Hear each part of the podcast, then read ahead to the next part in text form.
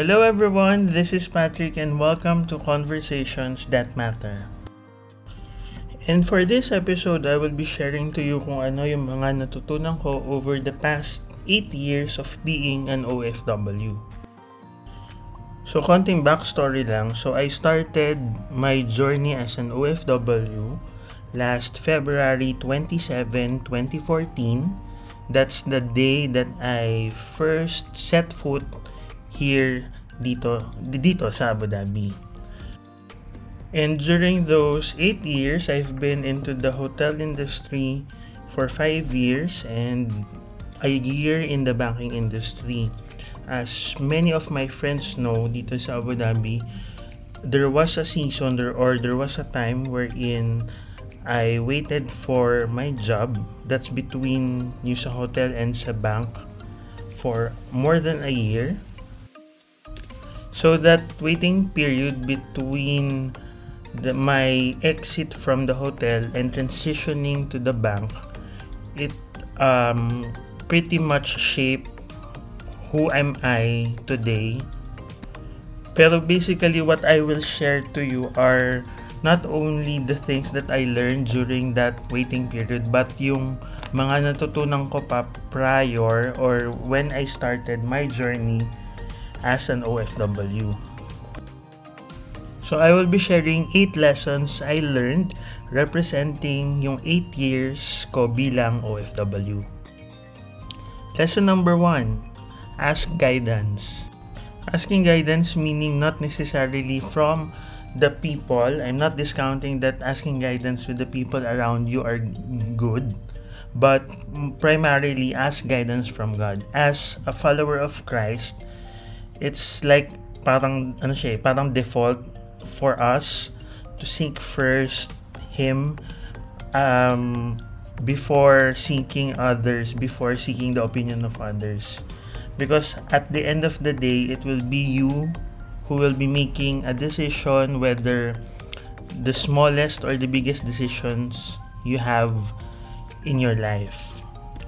Iba din kasi yung wisdom na pinoprovide ni Lord when you seek Him and read His Word and also pray about it. Asking guidance also entails, kumbaga, a prayer, yung, yung nakikipag-usap ka kay Lord.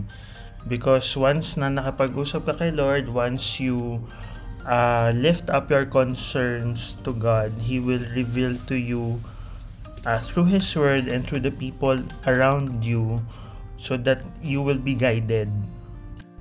And asking guidance is parang consulting a compass wherein you're seeking direction of where you are heading to in this life. Lesson number two surround yourself with people who will encourage and lift you up find a group of people or yung community na tutulungan ka na that, that will support you in the best ways possible. And while you are looking or hinahanap mo yung mga taong gusto mong makatulong sa'yo, you also have to take note that yung pagbibuild ng relationships will always be there. Kumbaga, build, build intentional relationship as you surround yourself with people kasi in the long run it will help eh, based on my experience I've seen and I've experienced nga na the people around me will help me during those times wherein I was really down and during the season that I am waiting for for the job that I've been praying for. Lesson number 3, humble yourself. Maraming definitions of being humble but what I can share to you and what I have learned for the past 8 years, being humble means you cannot do things alone. That regardless whether it's personal, work related, or together with friends, working together is something na I learned for the past 8 years that will that helped me to be a better person and to also being humble means to accept that Sometimes you have to put the in, yung interest ng iba other above yourself because it will really shape who you are and it will really shape your values. Lesson number 4, be sensitive. Yung pagiging sensitive, hindi naman yung meaning na madali kang umiyak or madali kang mag-give up. But being sensitive means being aware of your surroundings, or being aware of where you are in your current situation. Also, yung pagiging sensitive means yung pagiging aware on, on on what your situation may be suggesting or kung ano yung sinasabi ng mga taong binigay sa iyo ni Lord, yung mga taong nakapaligid sa iyo every time. Lesson number 5, do not be too hard on yourself yung 8 years, it's quite long enough.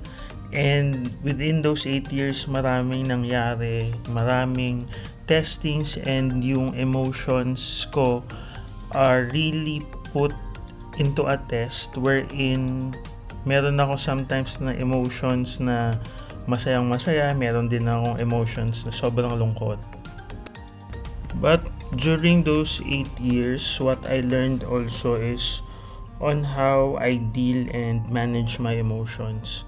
Sometimes kasi yung emotions na nararamdaman natin can affect not only ourselves but also the decisions we made and uh, yung mga people na nakasurround sa atin. So, we really have to process and be very careful on how we deal about our emotions.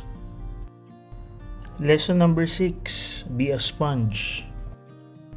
Yung sponge kasi 'di ba, pag nilagay mo siya sa tubig, it absorbs. So parang sarili lang din natin 'yan. We have to absorb everything that na natutunan natin, na mga na-experience natin. And in those experiences, parang uh, we have to pick up the things or yung mga lessons na for us that will help us to move forward and for us to be um, a better version a better version of ourselves but as we absorb everything we also have the responsibility na i-filter kung ano man yung pumapasok sa atin kasi we have to bear in mind na kung ano yung na-absorb natin yun yung mga bagay mga experiences mga memories na makakatulong sa atin to overcome uh, future adversaries or future challenges that may occur. Lesson number 7 Sharpen your saw. I've been hearing the term sharpening your saw in the 7 habits of highly effective people. Though I haven't read the whole book, but ang naintindihan ko about sharpening your saw is sharpening yourself. Sharpening kung ano man yung abilities na meron ka so that when when an opportunity arise or when an opportunity presents itself you can be prepared and you can do whatever task na pinapagawa sa iyo not only the abilities yung kailangan nating i-sharpen but we also have to sharpen yung kumbaga every aspect of our lives. Our emotions our um, physical health, our mental health, our spiritual health, and um, siguro include na rin natin yung uh, relationships natin.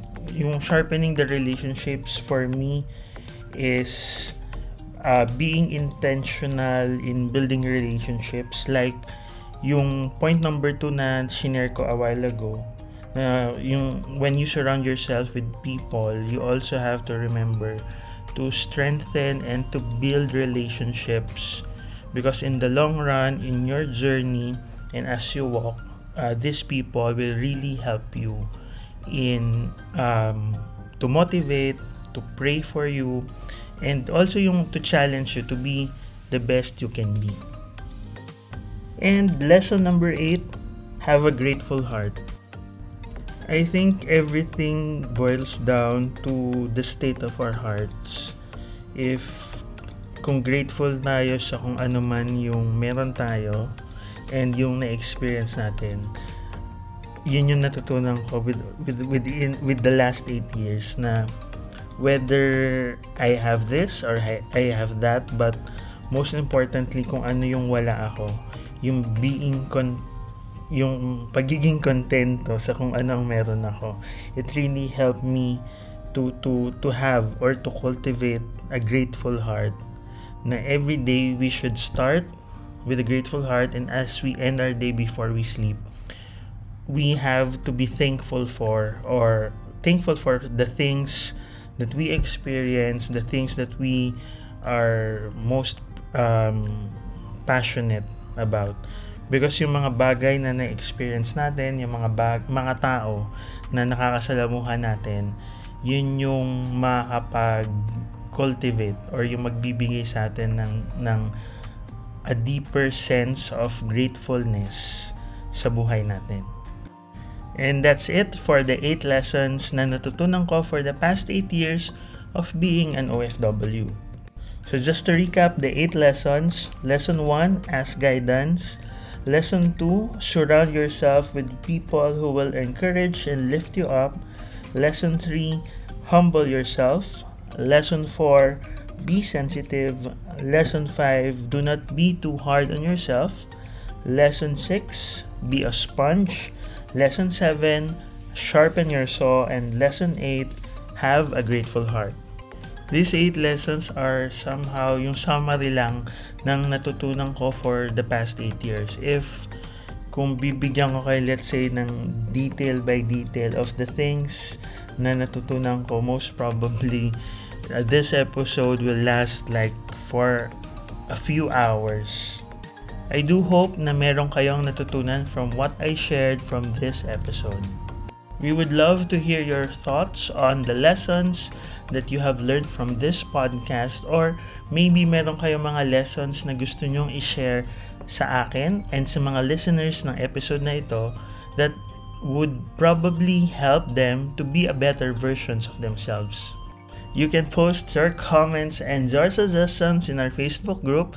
Just search on Facebook Conversations That Matter. And that's it for now. See you on our next episode. Take care, everyone.